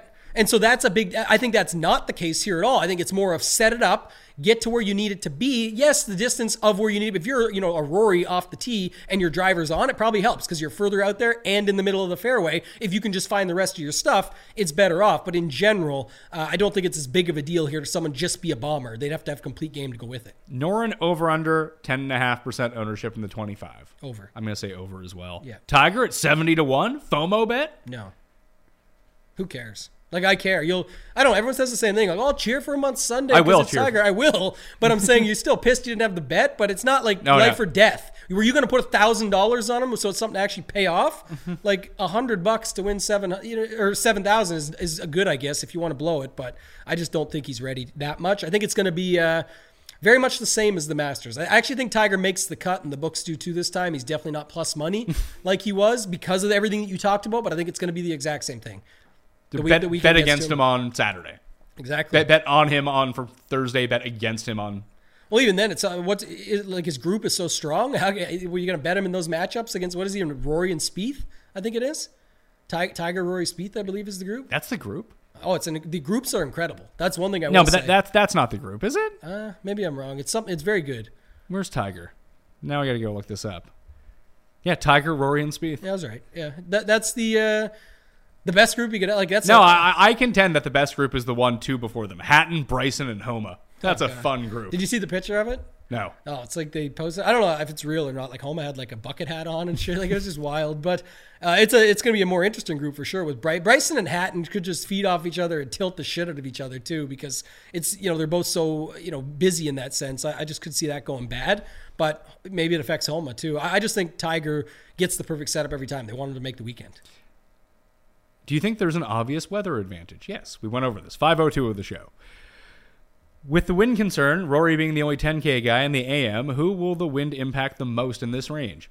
All of them. It'll impact. What, what does that mean? All of the above. I guess he's asking like, uh, how does it? You know, my take would be, how does it mess with Kawa, JT, Rahm, and Scheffler? They could come in a little bit lower owned, but probably not like not that much to change it heavily. And it, you know, if that's the case, you want to play like they were already. It's already all the best plays on the board. It's just how you think they'll do. Rank these three Conners, Louis, Fitz. Fitz, Conners, Louis. Fitz Louis Conners. Really, really don't like Conners. I'm not as high on him here. I think he's just he's definitely mispriced and he's that good. But if you take all the factors into consideration, I still have uh, Fitz as a better play. So I guess it could be Fitz, Conners, Louis. Yeah. I don't. I don't think that that much. Louis- Louis is just not a guy I'm high. He's just a guy I'm taking the risk on. Right. I'm saying at eight thousand, large field, take a shot. He's not. He's going to be like five to six percent owned. Um, but Conners, I think, still gets love no matter what at 8K. Is starting Scheffler, Morikawa giving up too much? I don't think so. I mean, if you end it with MacIntyre and Hughes, you can do that no problem. If that's what you wanted to do. Yeah.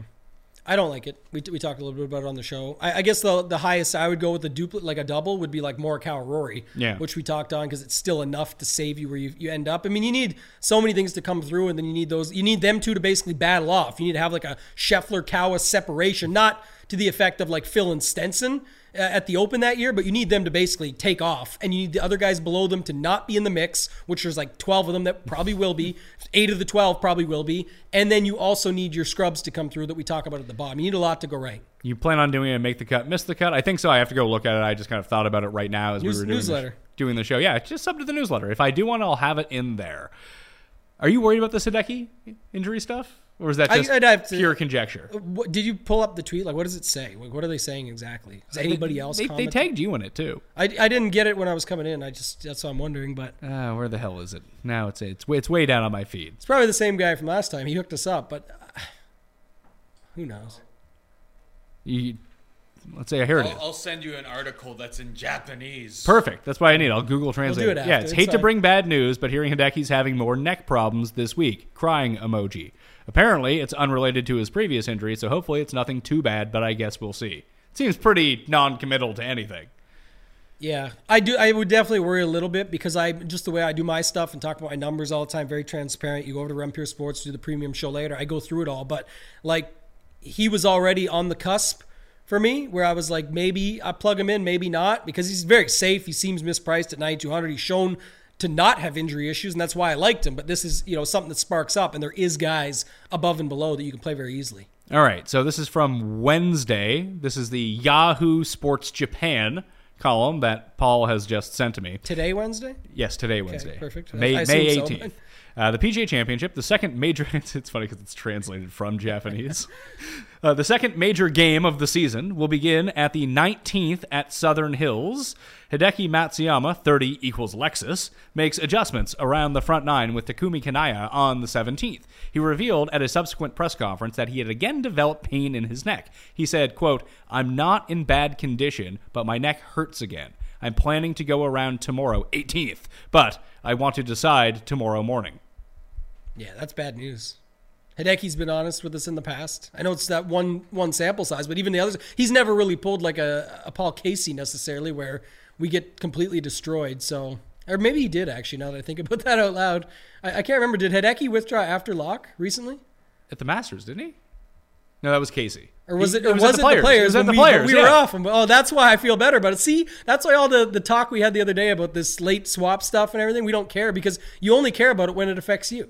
Yeah, It is said that the pain ran on this day, which was different from the area around his shoulder blade that started in early March. After participating in the Masters in April, he returned to Japan to temporarily refresh himself.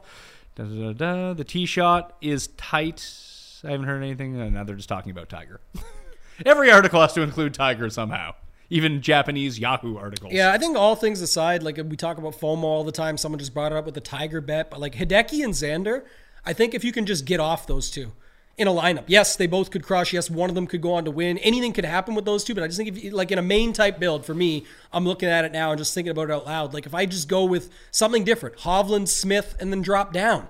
You're just you're already using guys in the 9K, but you're using the top end instead of the bottom end, which has Cantlay, X, and Matsuyama. You're even above Jordan Spieth, who we know will be popular, and you're below Rory McIlroy, who we know is going to pick up the most steam because he's the only guy in that five-figure range that's in this range, in this wave, I should say. So there's that, and then the fact of just getting different. There definitely is guys in the 8Ks and 7s that could end up beating uh, Adeki, who might not even end up playing. Well, we got some breaking news. You ready for this? Albin Choi has announced he is playing in the Canadian Open this Oh, year. Albin Choi, man, our boy. he was uh, caddying for Sungjae. Sungjae, yeah. when he, when he won that week that we were there. Uh, Cameron Young, Hoagie, or Seamus Power? Who do y'all like the best out of these three? Cam Young? Yeah. Yeah. Younger Hoagie. Yeah. I like a little more. I think we we figured out Seamus Power where it was like the Birdie Fest thing and the hard course thing and seems like he's definitely much better at a Birdie Fest like he was last week. This is true. Uh, any hope for Ancer? Not for me. I'm not doing Ancer. He, he looks wrong. He looks not healthy. He's in the good wave. Sure. So, so I would say the only way to use him is in the good wave. Conners or Hatton? I like Hatton. Yeah, Hatton for me. Uh, first round later, HV3 or Jason Day? What do you think? Neither, for me. we both said neither at the same time. smash the like. Yes, that is smart. You should smash the like. Sub to Mayo Media Network and play in the Listeners League. Everyone go do that right now. I'll stop. I'll wait. Oh, I'm still waiting. We could ban someone while we wait. We could ban. I haven't banned anyone. Yeah. Good questions. Uh, every question has been good So, so, far, good questions. Yeah. Yeah, we- we'll wait till like we get to the bottom here. That's when usually when it's like, oh my god. Yeah. Or the comments. Who do you trust more of the risky players this week to throw a little coin at, Brooks or Bryson? I would trust Brooks way more. Yeah. And that's why Brooks is being bet as well, right? People are just he's saying he's healthy, he's saying he's good, he's saying he's being disrespected by the odds, and it is a PGA championship where he's had success in the past, so could give it a run. Thoughts on Cooch? I'm out. Uh, waves only.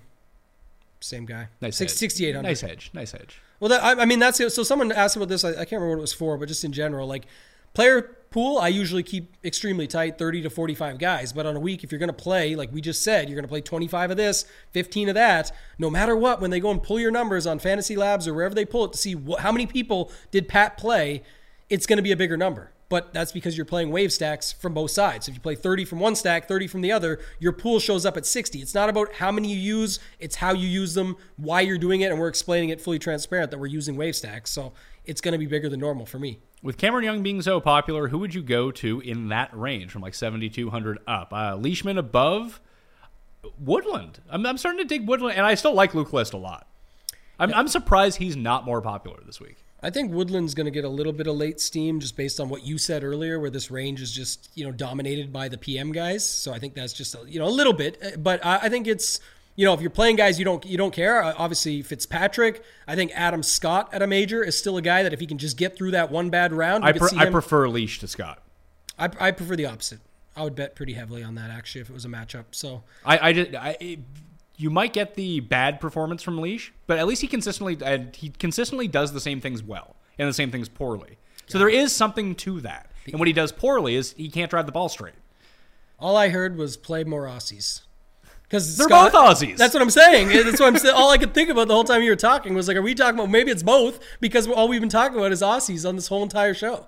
It's like they just pop up everywhere, and we just you know we both have an argument for these plays. Uh, Scott, I just feel like in a major at 7,700 is more fair. I'll give you an example. Berger, who we didn't talk about at all, I know. is 8,600. I feel like Scott is the same for 7,700. It's a guy that plays usually worse in tougher fields. Like we got Scott at the Wyndham where he should have won in a in a strength of field that was tough, that was easy. Where when Berger played the easy field, it was the Pe- Pebble Beach AT&T Pro. He wins, but when they get into these majors, they come 20th and 30th. That's enough with Scott at 7,700. Where if he comes, I, I think he has like go to Bezuidenhout at 7K, pay the 700 bucks more. Scott has T10 upside. I think it's just it would pop up out of nowhere, but I, I kind of like that. Scott's in the bad wave. Leash is in the bad wave. Both are, yeah. Yeah. Fleetwood too, right? Yeah. Yeah. So Thomas Pieters in the good wave. Maybe he can shoot 10 over. What's his price? I don't know. Light. Not low enough, I don't think. He's been trash since he won that tournament over in the Middle East. 7100 is a bit much to ask, yeah. Yeah, Horsfield's there is just playing better at the moment. Who's in the better wave? Siwoo, Higo, Matt Matt Jones is in the good wave, by the way. Beau Hossler's in there too. Will Beau Hossler just gain 13 strokes putting and it won't matter? You were on uh, the tap in birdie last night. So you've been you've been probably smoking too much Beau Hossler there because that's Brian Kirshner's guy. But uh, I, I definitely am not a Beau Hossler guy. I'm not usually, and I, I'm not for here. I think that he's sort of like easier course type player. What's I don't know what to do with Niemann. I really want to play Niemann because I think Niemann's a good hard course in the wind player. yeah that low? He's got that stinger. He's better on bent grass. There's Yeah. But he's in the bad wave. Like, should I just who say cares? fuck it? Yeah. like just fuck Alright. it and play it. Homa or Gooch? Um, Homa. Okay. Please rank these three: Day, Reed, and Rose. You want to talk about Johnny Too Rich? I mean, he's just lighting money on fire. Do you like any of those guys for single entry or three backs? Not really. No, no one does. Maybe that, maybe that makes some great plays. Who knows? Damon has played well in the wind before and is good at scrambling game. Good DK throw in. I don't like Damon here. No. He, Uh, he could pop that one day on you, but I, I don't know. I'm not not high on him. Does Keegan whisperer Paul Shag like Keegan this week? You're damn right. I do. We're playing Keegan. Thoughts I on don't, I don't. I don't look at ownership. I don't know ownership. I don't play enough that I have to be worried about losing all of my money. But we're playing Keegan. saw Niemann at fifty-five to one by the way this morning. Don't love it. Don't love it. It's not. Finau at eighty. Hatton at ninety. I would I would play those two before. Okay. Even though I think Niemann's better, I'm gonna say the odds are all- are all- not quite getting cut in half, but they're you know still 55 is not a great number. I I think in this field, Thoughts on KH Lee? I kind of like him, Really, I don't. but he's not in it, like just nothing going on special. But just Is it TPC Southern Hills? it's not. Okay, so that's tough. Charles. Thoughts on Charles? He looked good last week. Yeah, he looks good periodically throughout the year. Then he's like the. Remember when he threw the club because his shot was so horrible? And then did he end up making par? I think so. Yeah. Yeah, I remember then- that for sure. That's a great, great one to go look up if you can find it. Are Tambo two Rich's earrings made of regular diamonds or blood diamonds? Regular. Okay.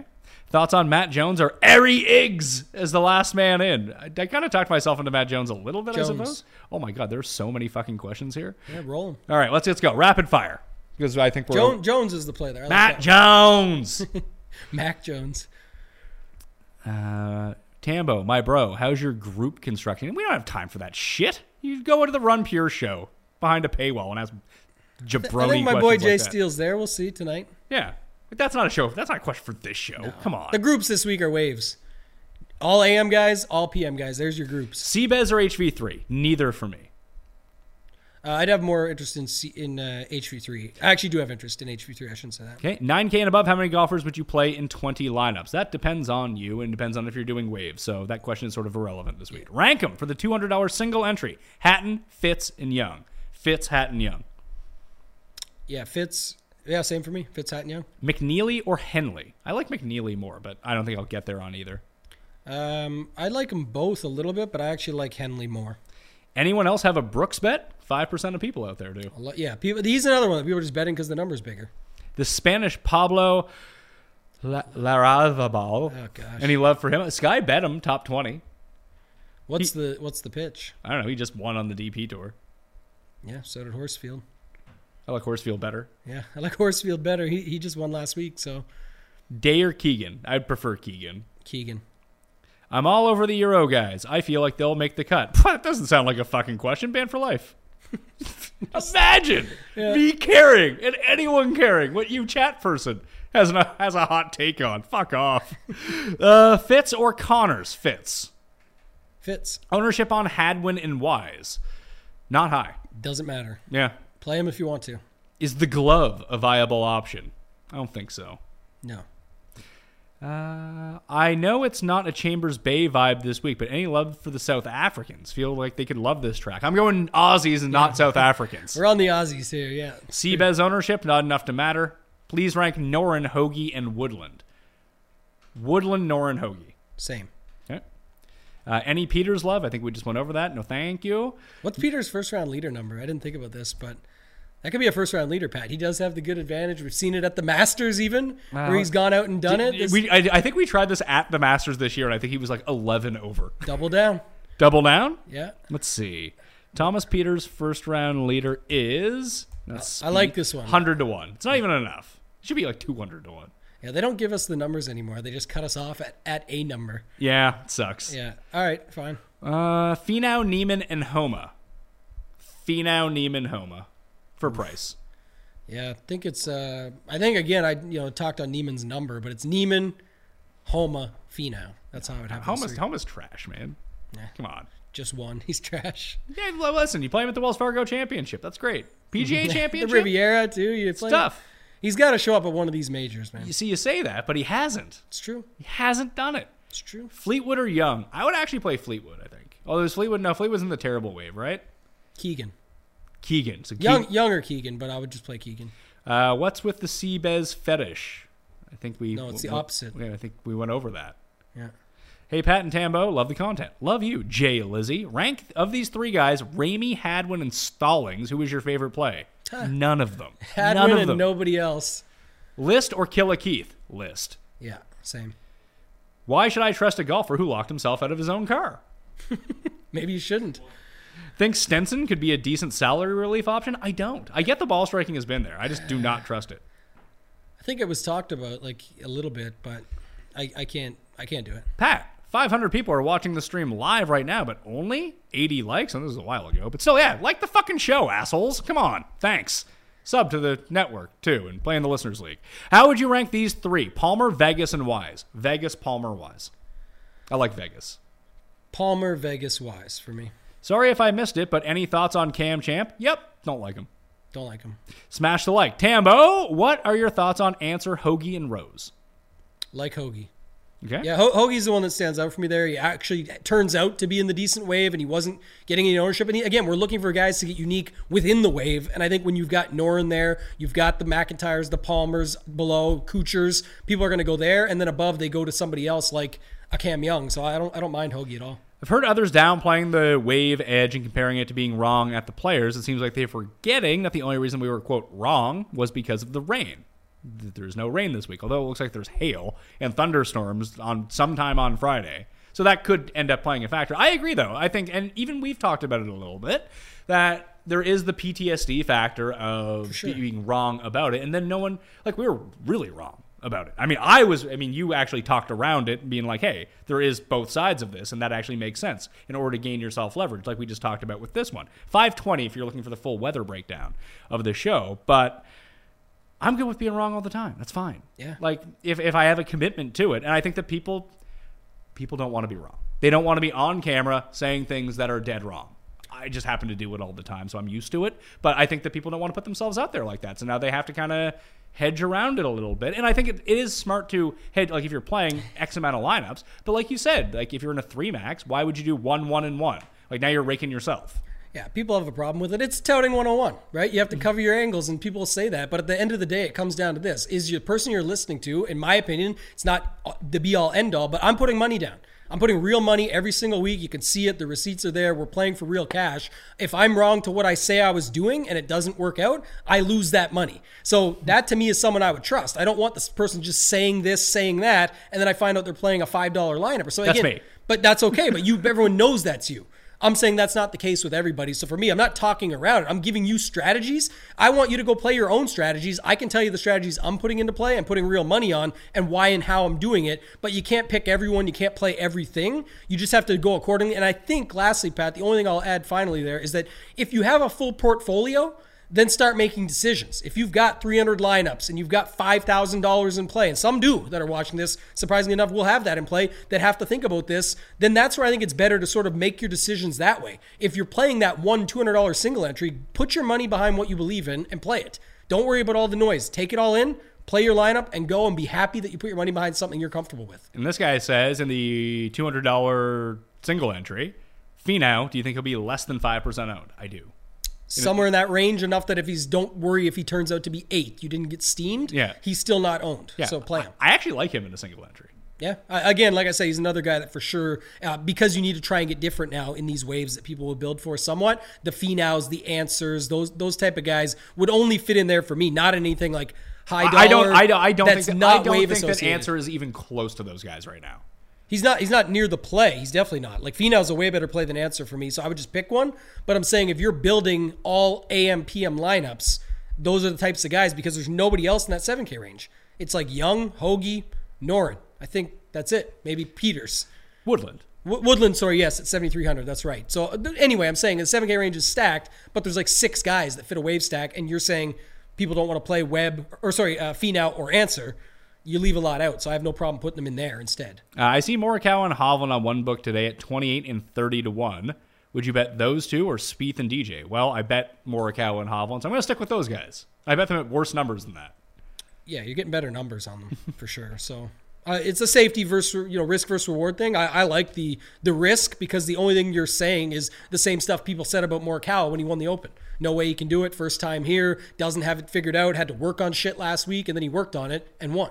Is Mac Hughes missing the cut at the Byron Nelson due to a double bogey on the 18th hole concerning to you? Literally zero. Didn't even know that happened. To be honest. Yeah, neither did I. Cares. Guys have uh, Peter Uihlein kept it in the bunker in Mexico on the 36th hole. That's why he missed the cut, and I lost out on big money. 'Cause I did not have a six of six. I remember that. I had a five of six in my big money one in the two hundred dollars single entries. That sucked. Sometimes it happens. Uh, worry about Fitz in the bad wave? Eh, not really. Not really. Hatton or Finau? Better pivot off Fitzpatrick. I like Hatton. Uh, Hatton for me. I can bet Lowry at forty to one or Fitzpatrick at sixty six. Okay, that's great. Who, who do you like? Oh, that's a question. Okay, It's not, but they're trying. They forgot the question mark. I, I bet Fitzpatrick, I suppose, at 26 more points. Yeah, you get more on it. I, I still probably like Lowry better, to be honest. But Do you like him 50% more? Not really. No. Noren, Munoz, or Straka? Noren. Uh, Noren and then Munoz and then Straka. That order. Hadwin feels underpriced at $6,300. Do you agree? I'm not using him. Yeah, I we talked about this on the the preview show, and now just coming around to it, like all these guys, like the Lantos, the Foxes, the Hadwins. Not sure how much you'll need them, so uh, kind of trying just to look to build differently, where you just don't even have to go down here. Uh, where's the best place for food in Paris? Well, I can only speak to a very limited experience of places that I went to. What was it? Robert et Louise was the better best place I went to. What, what was the best meal you had? It was probably that one. It was excellent. It was like a wood, like it was a steakhouse. Yep. Well, a steakhouse like a like a meat smoke place. It was fucking fantastic.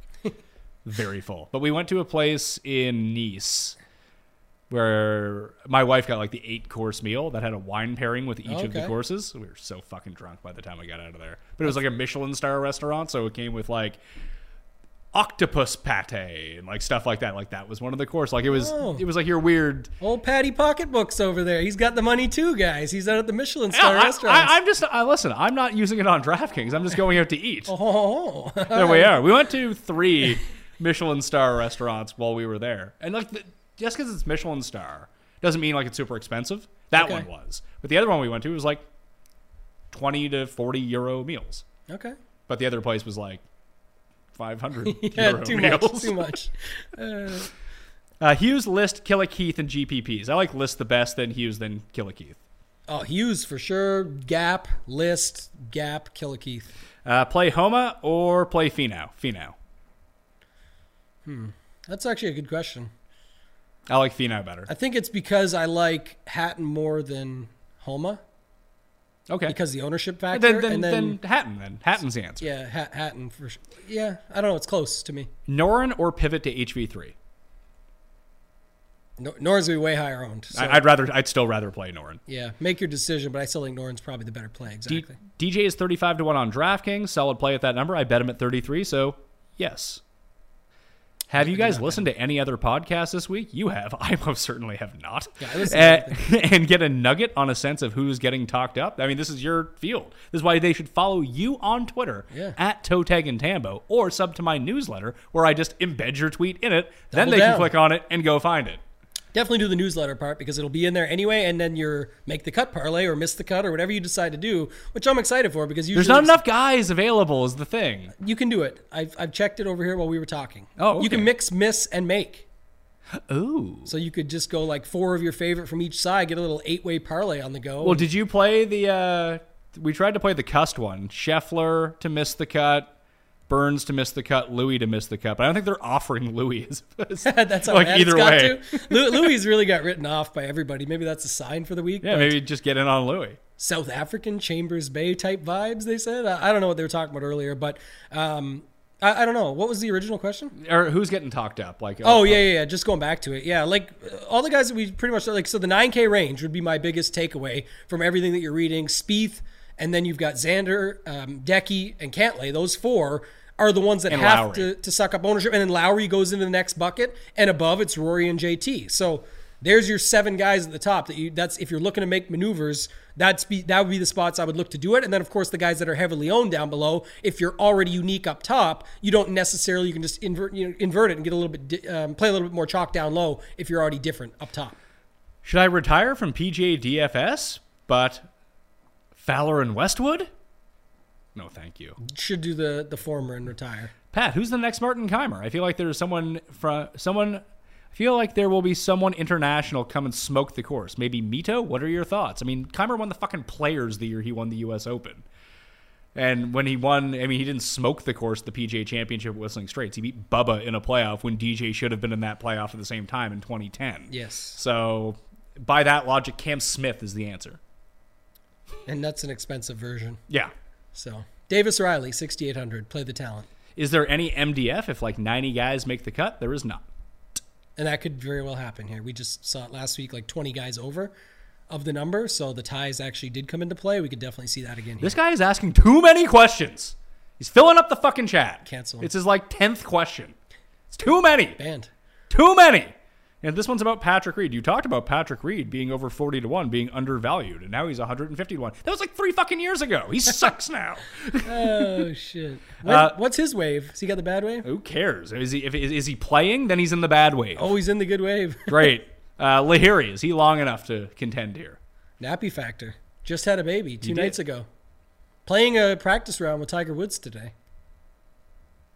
Uh, if we play the preferred wave split, are we banking on the fact that round two will spill into Saturday? No, that's the exact opposite of probably what you want to happen, isn't it? Oh yeah, that's the, but that is the the point is I think that's what the potential is, right? If they decide that it's unplayable in the morning because it's not fair, the integrity of the course, and they delay the start times, the tee times, Yeah, then the- the and bad- then the, the- weather you talked about, like the thunderstorms or something happens, they get pushed over. Then it does it doesn't matter in the end. That's why I say I won't commit to anything here. Uh, thoughts on Kokrak as a flyer? Yeah, Uh, this guy again, way too many fucking questions. actually I do like Kokrak though, seventy three hundred, and I think he's in the the quote unquote bad wave, but.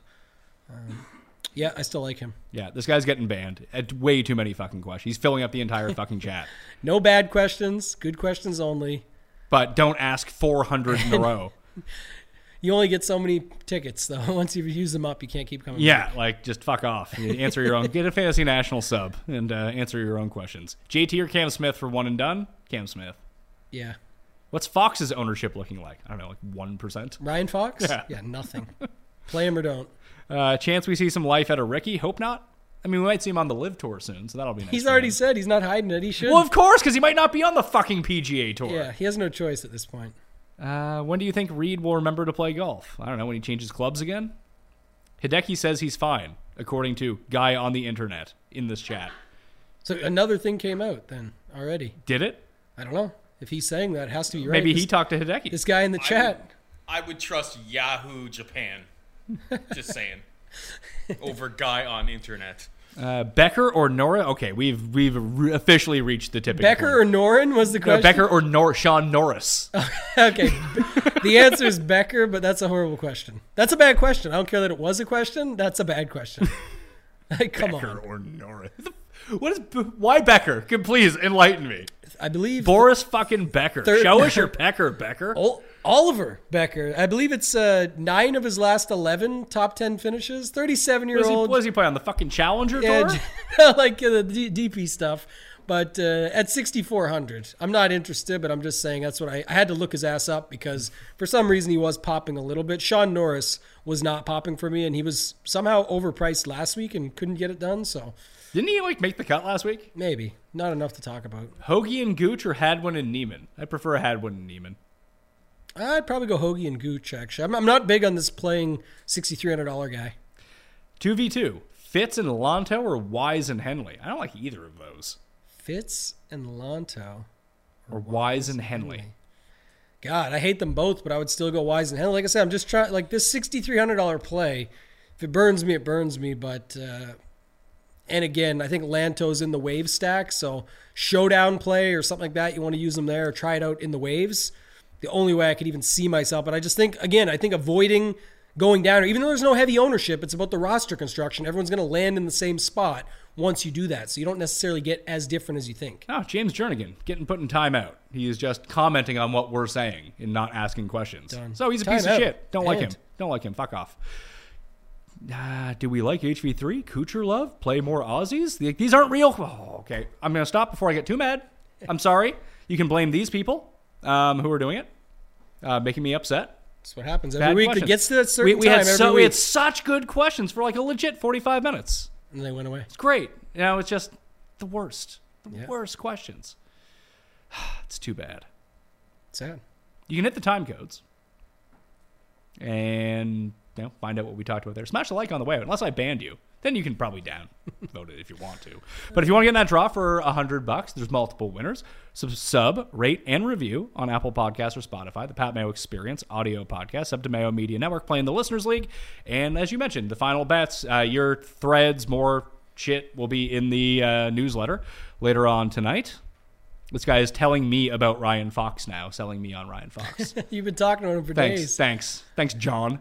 Thanks for tuning in, uh, Tambo. What you- are you tonight on Run Pure, and you'll be free Showdown Mayo Media Network tomorrow night. Yep. Yep, we're going to be doing that. So Run Pure, if you guys haven't gone over there yet, runpuresports.com. There is a 48 hour promo code. I don't always have the promo code on the show, but PGA50. You can go on and use that, get 50% off your first month. It's all sports, one price. But it'll be good to get on tonight. Be myself, Big T, Uncle T doing the premium show. Who's uh, is Uncle T really his uncle? Yeah, he is Terry. Terry. Terry Niehaus. He's the man. He, he loves to uh, make you feel good about your bets to try and get like action in against you, and you're just like, "Fuck off, Terry. We know that this is a bad bet, and you're just trying to angle me, but we'll we'll try and get some action a different way." Um, Ten and zero streak against Big T on that show actually in bets. I wiped him clean last week, so uh, get back to it today. That's always fun. You beat him ten nothing in bets last week. five last week. Uh, one the week before we didn't get enough action in, and four the week before that. Because what we do is we take like a guy, and he wanted Zalatoris last week, so I just took the entire 9K range against him. And even with Burns missing the cut, he still finished like two and a half points better. So get my digs in now. He'll get me back later, I'm sure. But He'll get you back by like winning the millie this week. correct, if I don't. But I If think you I don't, he I probably think I am this week. This is the one we've been waiting for, folks. We'll clip this out for after. Paul will take care of that, and we'll play this back when I win one of the millies this week, maybe two. Who knows? That'd be nice. Probably won't. Actually, we're not doing a live show next week because I'm away on right. Wednesday. But we will release the DraftKings strategy show ah. with me, you, and Raza, so people can tune into that.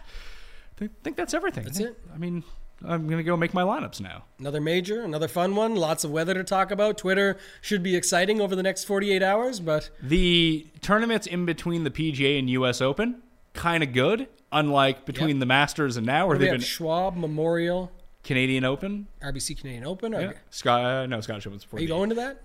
No, No. no. It's right by my old house too.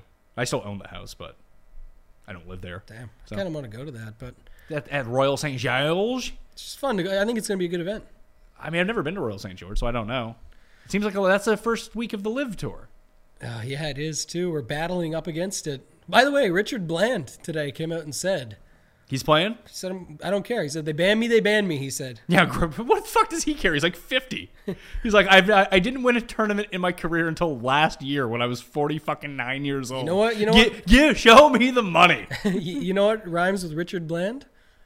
Richard Band for life. for life. And from the PGA Tour, maybe. So yeah, maybe he just joined the chat. Maybe that's the end of him. yeah, we'll have to see. I like that the PGA Tour is taking my strategy of just banning people for life. I think it makes a lot of sense. It does. It works. Toe Tag and Tambo on Twitter, runpuresports.com, fantasynational.com slash mayo to get the 20% off. Smash a like, sub to the channel, play in the Listeners League.